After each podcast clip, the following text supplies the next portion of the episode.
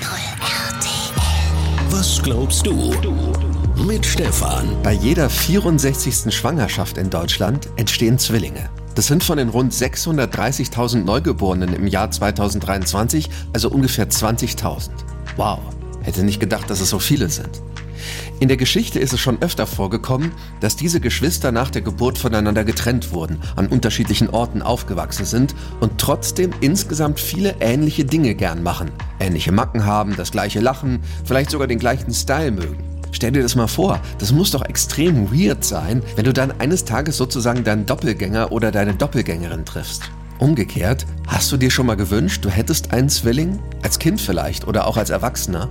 Dann hättest du jemanden, der dich bestimmt richtig gut versteht, der ganz ähnlich denkt wie du, ähnlich fühlt. Euer Humor wäre vielleicht mega kompatibel. Wobei das natürlich auch ziemlich nerven kann, wenn da jemand ist, dem du eh nichts vormachen kannst, weil er oder sie ebenso ähnlich ist und dich in- und auswendig kennt. Boah, und wie er oder sie dich auch an deine eigenen Macken erinnert. Plötzlich wärst du vielleicht gerne einfach mal ich und nicht so oft wir. Schließlich ist doch jeder einzigartig, egal wie genetisch gleich zwei Menschen sind. Hättest du gerne einen Zwilling?